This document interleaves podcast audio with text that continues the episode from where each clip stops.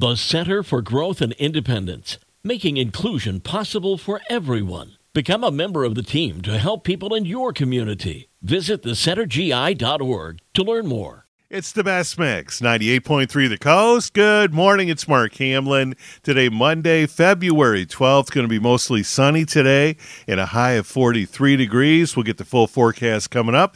Right now, it's time for Coffee Talk, and the Kansas City Chiefs beat the San Francisco 49ers in overtime to win their second Super Bowl in a row.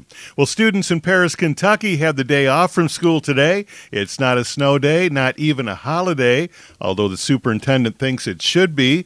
The district actually voted to close schools because it's the day after the Super Bowl.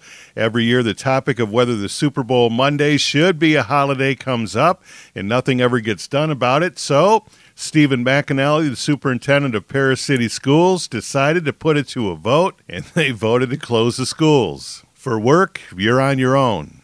And it's Random Acts of Kindness Week. Remember to do something nice for others.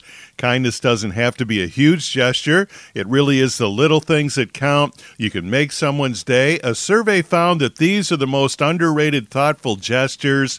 Just saying thank you, smiling at someone, giving someone a compliment, congratulating someone, and cleaning up after someone.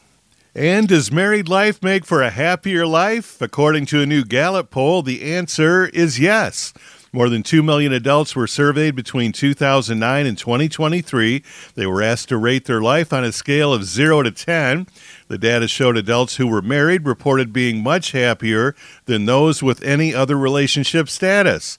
Over the poll's time span, married people were anywhere between 12 to 25 percent happier than unmarried people. The author of the report cautioned, however, getting married doesn't necessarily mean that you'll be happier, but the odds are in your favor. And don't forget, Wednesday is Valentine's Day. That's Coffee Talk for this Monday morning on 98.3 The Coast.